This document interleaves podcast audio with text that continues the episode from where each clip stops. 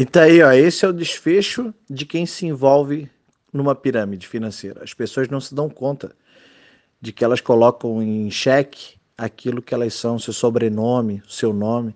E todo mundo é aparentemente gente de bem, né? Só que não. Quem se envolve nesse tipo de esquema criminoso é bandido, tão bandido com que, como quem inventou. Aí tem gente que vai dizer: não, mas esse, esse líder aí, esse Joãozinho aí, ó, é, ele era honesto, pai de família. Cara, tem um monte de pai de família que está dentro do presídio. Teve um cara aqui de Balneário Camboriú que tinha uma pirâmide e o corpo dele foi encontrado carbonizado dentro de um carro. Um golpe de 200 milhões. Deixou a namorada em casa, supostamente disse que ia receber novos investidores, provavelmente pessoas que ele estava aliciando para o negócio dele. E aí o que aconteceu?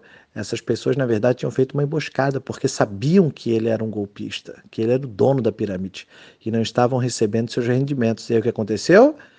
Ah, eles colocaram, esquentaram o negócio para o cara, colocaram fogo no carro, só que por um deslize, o dono da pirâmide estava ali dentro e acabou carbonizado. Eu não sei até que ponto é, é, pessoas de bem realmente. Eu não acho que sejam pessoas de bem que se envolvem com pirâmide. Para mim é tudo bandido.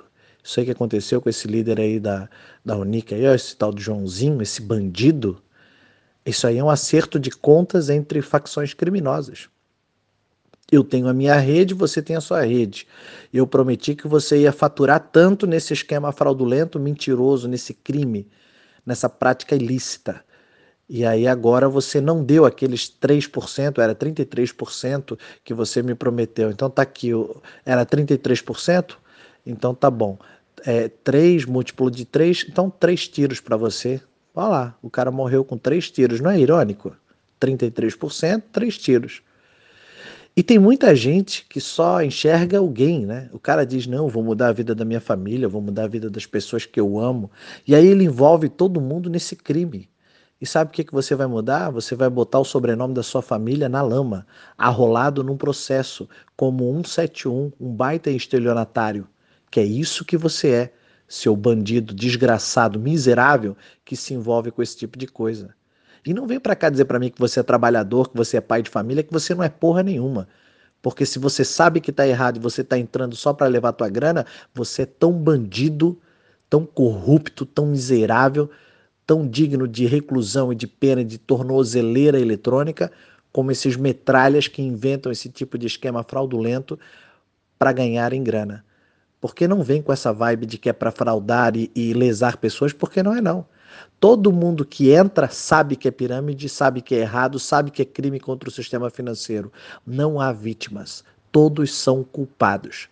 Então, antes de você ir para um hotel, botar um terno e uma gravata, antes de você ligar para aquele teu cunhado, antes de você ligar para tua mãe, antes de você rapar tuas contas do teu banco, antes de você vender tua casa, o teu carro e botar em cash a tua empresa, o dinheiro dos teus filhos, a herança dos teus filhos para investir nesse tipo de negócio, pensa bem se esse investimento vale a pena.